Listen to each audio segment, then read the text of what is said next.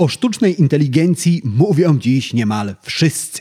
Jedni boją się, że sztuczna inteligencja zabierze im pracę, drudzy liczą na to, że pracę im ułatwi. Ja zaliczam się do tej drugiej grupy, dlatego w tym odcinku podcastu Marketing z głową zastanowimy się, jak ChatGPT, czyli popularna sztuczna inteligencja, może ułatwić i przyspieszyć pracę marketera, przedsiębiorcy i copywritera. To jest podcast Marketing z głową. Źródło wiedzy dla przedsiębiorców, handlowców i marketerów, czyli dla osób, które chcą sprzedawać lepiej i chcą sprzedawać więcej. Zaprasza Łukasz Chodorowicz. Robert Epstein jest amerykańskim psychologiem, redaktorem naczelnym czasopisma Psychology Today i wykładowcą psychologii na Uniwersytecie Cambridge. Napisał piętnaście książek i niezliczone prace naukowe na temat psychologii. Powiedzieć, że Epstein jest człowiekiem zajętym, to jak nic nie powiedzieć. Nic więc dziwnego, że jeszcze w wieku pięćdziesięciu trzech lat Robert był singlem. Kuzyn Epsteina zaproponował mu, żeby spróbował znaleźć sobie wreszcie drugą połówkę. W internecie. Robert wyśmiał propozycję kuzyna, ale jednocześnie poczuł dziwną pustkę i zdał sobie sprawę, jak bardzo jest samotny. Zbliżał się koniec roku dwa tysiące piątego. Czas noworocznych postanowień. Większość ludzi na świecie postanowiła rzucić niezdrowe nałogi, zacząć uprawiać sport, a Robert Epstein postanowił, że w dwa tysiące szóstym roku wypełni pustkę w swoim życiu i kogoś pozna. Założył więc konto na portalu randkowym dla singli. Przeglądając zdjęcia kobiet, jego uwagę zwróciła drobna brunetka skrywająca się pod enigmatycznym pseudonimem Amelia Pauline. Amelia niewiele pisała na swój temat. Zdradziła jedynie, że mieszka w Kalifornii niedaleko Roberta. Epsteina nie interesowały związki na odległość. Ta informacja więc przekonała go, że warto odezwać się do Amelii. Ale uwagę mężczyzny zwróciło coś jeszcze.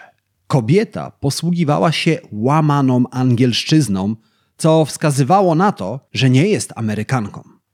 Epstein wywnioskował, że musi pochodzić z Europy, najpewniej z Polski albo Rosji. Pomyślał, że to nie problem, w końcu sam miał rosyjskie korzenie.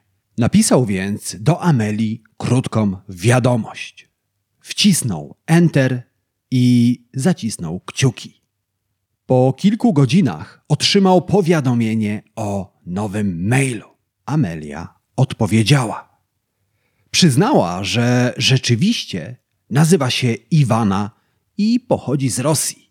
W odpowiedzi Robert napisał Iwanie, kim jest i czym się zajmuje. Zastanawiał się jednak, czy fakt, iż ma już pięćdziesiąt trzy lata, nie odstraszy młodej Rosjanki. Nie odstraszył. Po kilku dniach przyszła kolejna wiadomość. Robercie, powiedziałam o tobie moim przyjaciołom i rodzicom, napisała Iwana. Cieszę się, że się mną zainteresowałeś, pomimo tego, że dzieli nas tak duży dystans. W kolejnych wiadomościach do Roberta Iwana przyznała, że zaczyna coś do niego czuć. To coś jakby piękny kwiat zakwitł w mojej duszy. Nie potrafię tego dokładnie wytłumaczyć, napisała kobieta.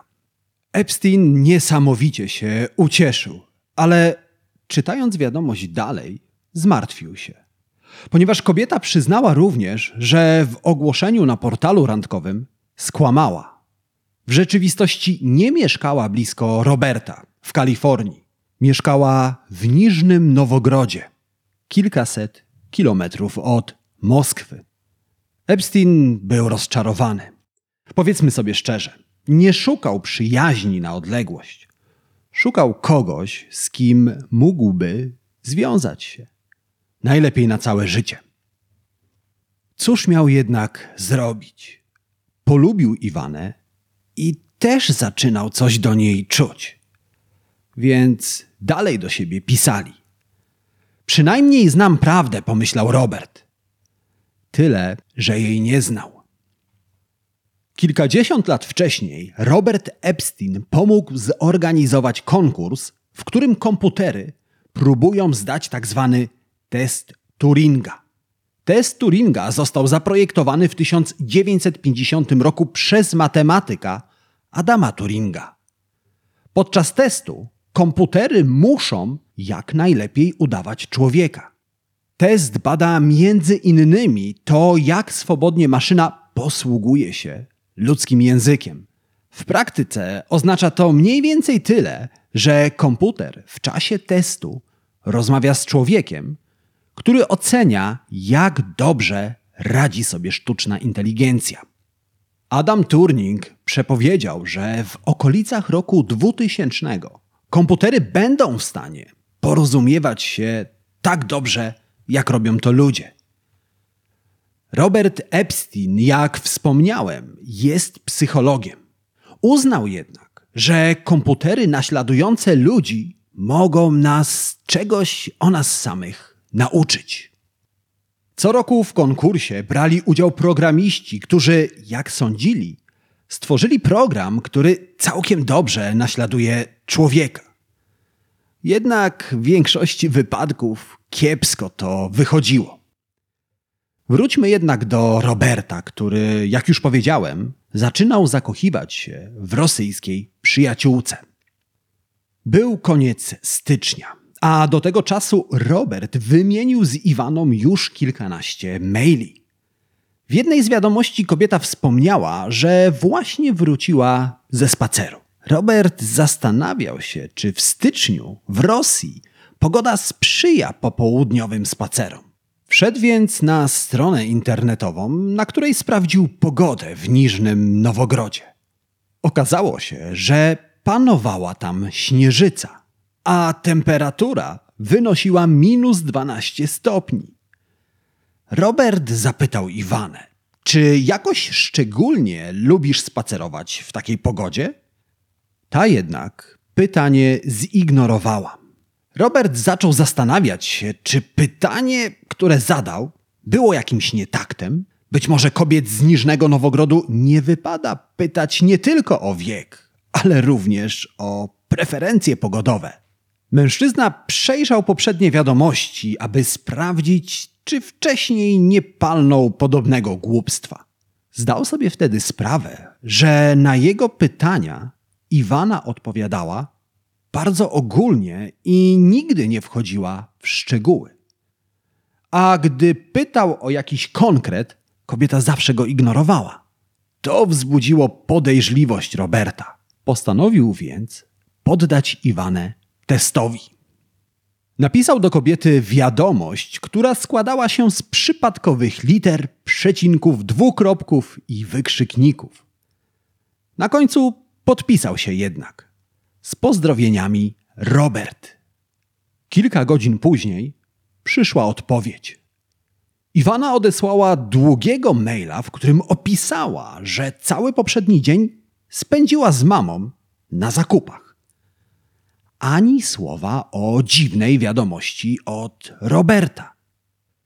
W tym momencie doktor Robert Epstein, psycholog i specjalista od sztucznej inteligencji, zdał sobie sprawę, że przez ostatnie tygodnie próbował uwieść program komputerowy. Po drugiej stronie monitora nigdy nie było ani Iwany, ani Amelii. Epstein przez cały czas pisał maile ze sztuczną inteligencją. Ta historia wydarzyła się w roku dwa tysiące szóstym. siedemnaście lat temu. siedemnaście lat dla ludzi. W ujęciu rozwoju technologicznego od roku dwa tysiące szóstego minęły dekady.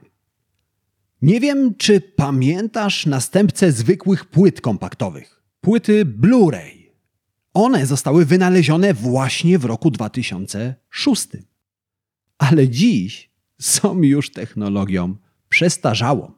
Gordon Moore, jeden z założycieli firmy Intel, projektującej procesory komputerowe, zauważył, że możliwość obliczeniowa komputerów podwaja się co dwa lata. Innymi słowy, od roku dwa tysiące szóstego moc komputerów wzrosła o, uwaga, dwieście pięćdziesiąt sześć tysięcy procent. Ale poprawiła się nie tylko moc obliczeniowa komputerów. Poprawiły się również możliwości sztucznej inteligencji. Dziś o czacie G P T mówią nie tylko komputerowi specjaliści i informatycy. Jego możliwościom przyglądają się również marketerzy i copywriterzy. Więc i ja postanowiłem to zrobić. Zastanawiam się, czy jeśli siedemnaście lat temu sztuczna inteligencja oszukała doktora psychologii, to czy dzisiejszy czat G P T poradzi sobie z moimi zadaniami? Sprawdźmy zatem, czy i jak czat G P T może ułatwić życie przedsiębiorcy i marketera. Zacznijmy od czegoś prostego. Wcielę się w rolę przedsiębiorcy, który sprzedaje mydło i chcę ułożyć opis swojego produktu. Zobaczmy, jak czat G P T może mi w tym pomóc. Oto kilka sposobów, w jakie mogę Ci pomóc w ułożeniu opisu produktu dla Twojego mydła. Badanie produktu. Mogę pomóc w badaniu Twojego produktu, aby zdobyć informacje, które pozwolą Ci napisać bardziej przekonujący opis. Możemy omówić cechy i korzyści Twojego mydła, które warto uwzględnić w opisie. Tworzenie opisu opartego na korzyściach dla klienta. Opis produktu powinien skupiać się na korzyściach, jakie klient może uzyskać dzięki stosowaniu Twojego mydła. Mogę pomóc w identyfikacji i podkreśleniu korzyści, takich jak nawilżenie skóry, złagodzenie podrażnień, poprawa kondycji skóry i tym podobne. Tworzenie opisu opartego na emocjach. Opis produktu powinien być przede wszystkim przekonujący i wzbudzać pozytywne emocje u potencjalnych klientów. Mogę pomóc w wykorzystaniu języka, który pobudza zmysły i pomaga wizualizować korzyści wynikające z używania Twojego mydła. Zastosowanie technik kreatywnego copywritingu. Istnieje wiele technik copywritingowych, które można zastosować, aby opis produktu był bardziej przekonujący i pociągający dla potencjalnych klientów. Mogę pomóc w zastosowaniu takich technik, jak storytelling, sprzedaż przez korzyści, użycie siły słów i tym podobne. Uwzględnienie w opisie informacji technicznych. Chociaż opis produktu powinien skupiać się na korzyściach dla klienta, warto również uwzględnić informacje techniczne na temat Twojego mydła, takie jak skład, waga, sposób produkcji i tym podobne. Mogę pomóc w sformułowaniu tych informacji w sposób przystępny i zrozumiały dla klientów. Optymalizacja opisu pod kątem S E O. Aby Twoje produkty były łatwiej znajdowane w internecie, warto zadbać o to, aby opisy produktów były zoptymalizowane pod kątem wyszukiwarek internetowych. Mogę pomóc w wykorzystaniu odpowiednich słów kluczowych i innych technik S E O, które pozwolą na lepszą widoczność Twojego mydła w internecie. Mam nadzieję, że te sugestie pomogą Ci w ułożeniu przekonującego opisu produktu dla Twojego mydła. Jeśli potrzebujesz dalszej pomocy lub masz jakieś pytania, daj mi znać. No, wygląda to całkiem nieźle. Szczególnie podoba mi się to, że czat G P T wspomina o korzyściach wynikających z zakupu mojego mydła. Poza tym doskonale wie, że pozytywne emocje sprzedają. Wychodzi więc na to, że sztuczna inteligencja ma całkiem dobre pojęcie o copywritingu sprzedażowym. Ale najbardziej zaskoczyło mnie to, że czat G P T czuje się na siłach ułożyć opis oparty o storytelling, co zdecydowanie nie jest sprawą prostą. Za moment sprawdzimy, jak sobie z tym poradzi. Najpierw jednak zapytam, jakie inne copywriterskie formuły zna sztuczna inteligencja. Istnieje wiele różnych formuł copywritingu sprzedażowego, ale oto kilka z najbardziej popularnych i skutecznych. AIDA, attention, interest, desire, action, uwaga, zainteresowanie, pragnienie, działanie. Formuła AIDA skupia się na tym, aby zachęcić odbiorcę do podjęcia działania, poprzez przyciągnięcie jego uwagi, zainteresowanie nim, wywołanie pragnienia i nakłonienie do podjęcia konkretnego działania, takiego jak dokonanie zakupu. Jest to jedna z najbardziej popularnych formuł copywritingu sprzedażowego. P A S, problem, agitation, solution, problem, pogłębienie, rozwiązanie. Formuła P A S skupia się na rozwiązaniu problemów, z którymi boryka się odbiorca. Najpierw opisuje się problem, a następnie podkreśla się jego konsekwencje i nasila się emocje związane z problemem. Na koniec przedstawia się rozwiązanie, które pomaga rozwiązać problem. cztery U, unique, ultraspecific, urgent, useful, unikalny, superkonkretny, pilny, przydatny. Formuła cztery U skupia się na przedstawieniu produktu jako czegoś wyjątkowego i przydatnego dla klienta. Skupia się na tym, aby pokazać, że produkt jest unikalny, superkonkretny, pilny i bardzo przydatny dla klienta. F A B, features, advantages, benefits, cechy, zalety, korzyści. Formuła F A B skupia się na przedstawieniu produktu poprzez opisanie jego cech, zalet i korzyści dla klienta.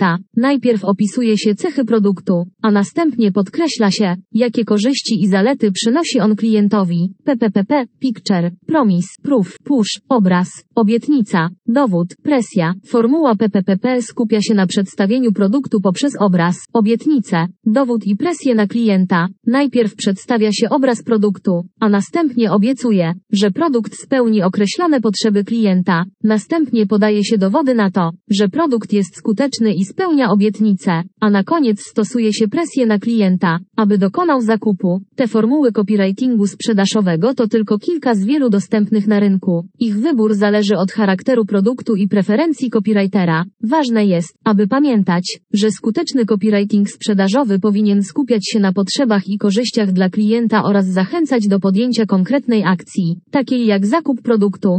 I znowu całkiem nieźle. Oprócz popularnych formuł copywriterskich, ChatGPT podpowiada mi, że dobry tekst sprzedażowy powinien również zawierać jasne i konkretne wezwanie do akcji. Sprawdźmy zatem, jak poradzi sobie z przygotowaniem tekstu opartego o formułę AIDA. Warto wspomnieć, że ChatGPT pamięta moje poprzednie zapytania, a więc tym razem nie muszę po raz kolejny mówić mu, że sprzedaję mydło. Co jednak zrobię, to podpowiem mu, na jakich cechach i zaletach mojego produktu powinien się skupić. Ułóż proszę opis mojego produktu, wykorzystując formułę AIDA. W tekście wspomnij o tym, że mydło jest bezpieczne dla skóry, nie tylko zostawia ją czystą, ale również pachnącą. Wspomnij również, że do końca tygodnia kupując dwa mydła, klient otrzyma rabat w wysokości pięć procent. Zobaczmy, jak sztuczna inteligencja sobie z tym poradzi. Oto przykładowy opis Twojego produktu mydła wykorzystujący formułę AIDA. Czy kiedykolwiek zastanawiałeś się, jakie mydło będzie najlepsze dla Twojej skóry? Nasze mydło to produkt, który w pełni spełni Twoje oczekiwania i zadba o Twoją skórę. Bezpieczne dla każdego rodzaju skóry. Nasze mydło nie tylko pozostawi ją czystą, ale także przyjemnie pachnącą. Odkryj nasze mydło i poczuj różnicę. Nie zwlekaj. Kupując teraz dwa mydła, otrzymasz rabat w wysokości pięć procent, ale pamiętaj, oferta kończy się już za kilka dni. Wykorzystaj ją, aby doświadczyć wyjątkowego uczucia czystości i świeżości naszego mydła. Skorzystaj z naszej oferty i zacznij dbać o swoją skórę już dziś. Jest całkiem przyzwoicie. Żeby nie powiedzieć, że jest po prostu dobrze. Tekst jest zgodny z formułą AIDA. Zwraca uwagę, wzbudza zainteresowanie, rozpala chęć zakupu i jasno wzywa do działania. Szczególnie podoba mi się to, że ChatGPT stworzył pewnego rodzaju pilność zakupu. Wspomina o rabacie, ale dodaje również, że oferta kończy się już za kilka dni. No dobrze, ten opis nie jest może idealny, ale z pełną odpowiedzialnością mogę potwierdzić, że jest lepszy od większości opisów, które zdarzyło mi się czytać. A już w szczególności powinny z niego skorzystać osoby, które mają w zwyczaju publikować zdjęcie swojego produktu w social mediach i po prostu piszą: mamy nowe mydło, rabat pięć procent, kupuj. No dobrze, ale podnieśmy poprzeczkę nieco wyżej i skomplikujmy życie naszej sztucznej inteligencji. Zobaczmy, jak poradzi sobie z przepisaniem tego tekstu, ale w bardziej humorystyczny sposób, taki, który nie tylko zachęci do zakupu, ale również rozbawi moich klientów. Oto przykład opisu Twojego mydła w stylu humorystycznym. Witaj w świecie mydła, gdzie Twoja skóra jest królem, a mydło to jego rycerz. Nasze mydło to nie tylko wyjątkowo skuteczny środek do mycia ciała, ale także najlepszy przyjaciel Twojej skóry. Jeśli chcesz, aby Twoja skóra była czysta i pachnąca, nasze mydło jest jak znalazł. Przetestowane przez miliony zadowolonych klientów. Nasze mydło to właściwy wybór dla Twojej skóry. Teraz jeszcze lepsza wiadomość. Kupując dwa mydła, otrzymasz pięć procent zniżki, dzięki czemu Twoja kieszeń nie zostanie pusta, a twoja skóra będzie jeszcze bardziej zadowolona. Nie czekaj. Dołącz do naszej grupy zadowolonych klientów, którzy kochają nasze mydło i doceniają jego dobroczynne właściwości. Wypróbuj nasze mydło już dziś i pozwól, aby twoja skóra poczuła się jak królowa. No dobra, muszę przyznać, że nawet się uśmiałem. Przede wszystkim dlatego, że ChatGPT wykorzystuje śmieszne porównania. Twoja skóra jest królem, a mydło jego rycerzem. O ile ten tekst nie wygrałby w konkursie stand-uperów, o tyle muszę przyznać, że jest napisany lżej niż jego poprzednia wersja. Jakoś bardziej pasuje mi do mediów społecznościowych. Zwróć jednak uwagę, że ChatGPT popełnia drobne błędy językowe. W pierwszej części tekstu pisze o tym, że twoja skóra jest królem. Natomiast już w ostatnim zdaniu pisze: pozwól, aby twoja skóra poczuła się jak królowa. Niby drobne przejęzyczenie, ale warto zwrócić na to uwagę. Dlatego to, co bym poradził wszystkim, którzy chcą korzystać ze sztucznej inteligencji, aby przygotowywać opisy swoich produktów, to nie ślepo kopiować i wklejać te opisy. Warto je przeczytać i bardzo często znajdzie się jeszcze sporo miejsca, aby gdzieś coś poprawić, przeredagować. No dobrze, wróćmy jednak do naszego czatu G P T. Wcześniej przechwalał się, że może ułożyć opis produktu korzystając z techniki storytellingu. Zobaczmy w takim razie, czy da radę. Oto przykładowy opis twojego produktu korzystający ze storytellingu. Dawno, dawno temu, w małym miasteczku, mieszkała piękna kobieta o imieniu Izabela. Miała ona niezwykle delikatną skórę, ale niestety nie mogła znaleźć odpowiedniego produktu do jej pielęgnacji. Szukała wszędzie, próbowała różnych mydeł i kremów, ale nic nie działało. Pewnego dnia, podczas wędrówki po lesie, natknęła się na małą wytwórnię mydeł, prowadzoną przez niezwykle utalentowaną artystkę mydlarską. Przyglądała się fascynującemu procesowi, podczas którego kobieta wyrabiała zaledwie kilka mydeł, ale każde z nich było jak małe dzieło sztuki. Izabela postanowiła wypróbować to mydło i po użyciu była zachwycona. Jej skóra była nie tylko czystsza i miększa, ale także pachniała pięknie. Czuła, że odkryła prawdziwy skarb. Zainspirowana tym doświadczeniem, Izabela postanowiła nauczyć się sztuki mydlarskiej i stworzyć własną linię mydeł. Zajęło to wiele lat, ale w końcu udało jej się stworzyć niezwykle delikatne i skuteczne mydła, które pomogły nie tylko jej, ale również wielu innym ludziom z problemami skórnymi. Dziś, po latach, mydła Izabelli są znane na całym świecie. Każde z nich wykonane jest ręcznie, z naturalnych składników i miłości do sztuki mydlarskiej. Każde mydło ma swoją historię i swoją unikalną formułę, a używając go, można poczuć się jak w świecie Izabelli, pełnym piękna i magii. Jeśli szukasz mydła, które nie tylko oczyści twoją skórę, ale także sprawi, że poczujesz się jak bohaterka baśni, to nasze mydła są dla ciebie. Dołącz do historii Izabelli i pozwól swojej skórze poczuć tę magię. Hmm... Mam wrażenie, że tym razem nasza sztuczna inteligencja nieco odleciała. Raczej historię tajemniczej Izabeli ciężko byłoby odnieść komukolwiek do jego produktu. Ale muszę przyznać, że sama struktura storytellingowego opisu jest całkiem przyzwoita. Przede wszystkim mamy historię, która ułożona jest w chronologicznym, czasowym porządku. Mamy bohaterkę, którą jest Izabela. Izabela ma pewien problem, którego nie może zabraknąć w żadnej opowieści. W tym wypadku jest nim wrażliwa skóra. Mamy też produkt, który pomaga Izabeli rozwiązać ten problem, a więc powiedziałbym, że jak na sztuczną inteligencję jest całkiem nieźle. No dobrze, załóżmy, że opis naszego produktu jest gotowy i ten temat możemy zamknąć. W czym jeszcze ChatGPT może pomóc przedsiębiorcy, który układa opisy produktów albo pisze jakiekolwiek inne teksty, na przykład artykuły eksperckie? Dlatego teraz poproszę ChatGPT, aby zapomniał to wszystko, o czym wcześniej pisał i wcielił się w nową rolę. Rolę eksperta, który chce napisać artykuł o tym, jak pracować produktywniej. Dobrze, o czym chcesz, abym napisał? Mogę pomóc w sformułowaniu i opracowaniu treści artykułu na temat zasad produktywności, który będzie przyciągał czytelników i dostarczy im wartościowych informacji. Mogę również pomóc w doborze odpowiednich narzędzi i technik, które pomogą zwiększyć produktywność. Hmm, przyznaję, że To nie jest odpowiedź, na którą liczyłem. Chciałbym, żeby sztuczna inteligencja najpierw pomogła mi w researchu do artykułu, żeby pomogła mi zebrać materiały, na bazie których przygotuję tekst. Zapytam, czy ma na to ochotę. Tak, oczywiście. W jakiej tematyce potrzebujesz pomocy z badaniami? No i proszę, od razu z grubej rury wyjeżdża mi z badaniami. Świetnie. W takim razie zobaczmy, czy ChatGPT znajdzie dla mnie badania, które potwierdzają, że pracowanie nad kilkoma zadaniami naraz, czyli tak zwany multitasking, nie jest najlepszym pomysłem.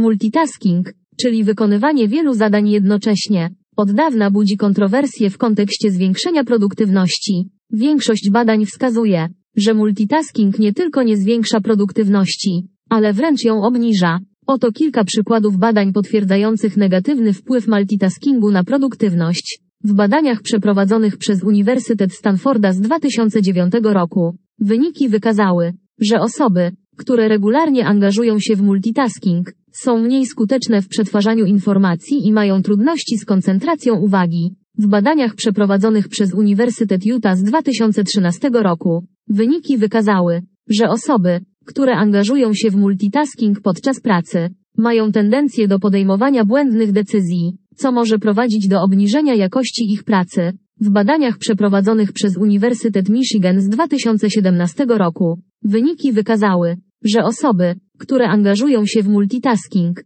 mają tendencję do odczuwania większego stresu i zmęczenia, co może wpłynąć na ich produktywność. Wnioski z tych badań są jasne. Jeśli chcesz zwiększyć swoją produktywność, powinieneś unikać multitaskingu i skupić się na jednym zadaniu w danym momencie. No i proszę, bardzo pięknie. Mamy trzy badania, które potwierdzają, że multitasking nie jest dobrym pomysłem dla osób, które chcą pracować produktywnie. No ale chciałbym, żeby w artykule pojawiło się też kilka cytatów, które pomogą mi podeprzeć moją tezę na temat wielozadaniowości. Zobaczmy, co na ten temat powie mi sztuczna inteligencja. Oto kilka cytatów znanych ludzi na temat negatywnego wpływu multitaskingu na produktywność. Multitasking jest mitem. W rzeczywistości, kiedy przełączasz się między różnymi zadaniami, tracisz czas i efektywność. Jason Fried, założyciel trzydzieści siedem Signals. Jeśli chcesz odnieść sukces, musisz być w stanie skupić się na jednym zadaniu na raz. Steve Jobs, założyciel Apple. Multitasking nie oznacza robienia wielu rzeczy jednocześnie. Oznacza to robienie wielu rzeczy niedbale. Gary Keller, autor książki The One Thing. Nie istnieje nic takiego jak efektywny multitasking. Nasz mózg nie został zaprojektowany do równoczesnego wykonywania wielu zadań. Dave Crenshaw, autor książki The Myth of Multitasking. Multitasking jest jak próba zagrać na pięciu instrumentach jednocześnie. Ostatecznie skończy się to graniem wszystkich instrumentów źle. Scott Berkun, autor książki The Myth of Innovation. Mam nadzieję, że te cytaty będą dla Ciebie przydatne w przygotowaniu artykułu. No i petarda.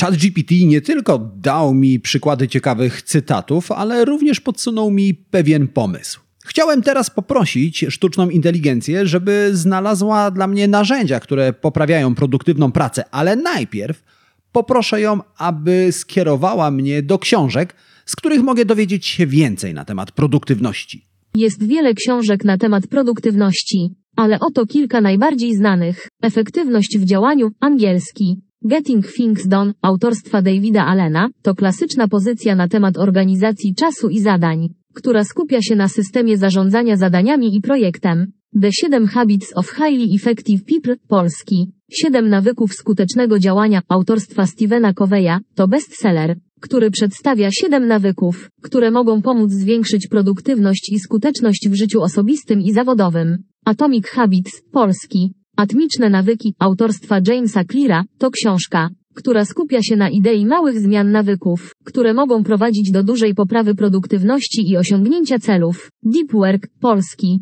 Głęboka praca, autorstwa Cala Newporta, to książka, która przedstawia, jak skupienie się na pracy bez rozpraszaczy może pomóc w zwiększeniu produktywności i osiągnięciu lepszych wyników. The Power of Full Engagement, polski. Moc pełnego zaangażowania, autorstwa Jima Ler i Tony'ego Schwarza, to książka, która skupia się na koncepcji zarządzania energią, a nie tylko czasem, jako kluczowym czynnikiem dla zwiększenia produktywności.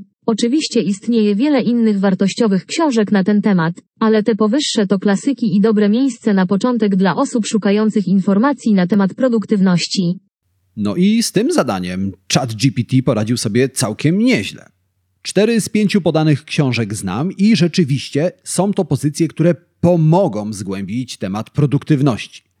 Jednak, tak jak wspomniałem, my chcemy napisać artykuł ekspercki i zakładam, że moi czytelnicy znają te książki, więc poproszę sztuczną inteligencję, aby podpowiedziała mi kilka innych, mniej znanych tytułów. Oto trzy mniej znane książki na temat produktywności, które mogą Cię zainteresować. Deep Work, Rules for Focused Success in a Distracted World autorstwa Cala Newporta. Książka ta skupia się na koncepcji głębokiej pracy, czyli pracy pozbawionej dystrybucji uwagi i przerywań. Newport udowadnia, że umiejętność skupienia na jednym zadaniu przez dłuższy czas może znacząco poprawić produktywność. The Productivity Project, Accomplishing More by Managing Your Time, Attention and Energy, autorstwa Chrisa Bailey'a. Książka ta opisuje drogę autora w kierunku zwiększenia swojej produktywności. Bailey dzieli się swoimi doświadczeniami i wnioskami na temat tego, co działa i co nie działa w kwestii zwiększania produktywności. Essentialism, The Disciplined Pursuit of Less, autorstwa Grega McKeowna. Książka ta skupia się na koncepcji istoty, czyli na wybieraniu tylko najważniejszych zadań i skupianiu na nich swojej uwagi. Autor twierdzi, że kluczem do produktywności jest nie tylko wykonywanie jak największej liczby zadań, ale również umiejętność wyboru tych zadań, które są naprawdę ważne. Tym razem znam tylko jedną z trzech podanych przez ChatGPT książek, więc zaliczam to zadanie. Wróćmy teraz do narzędzi, które pomogą pracować produktywniej. Zobaczymy, jakie zna sztuczna inteligencja.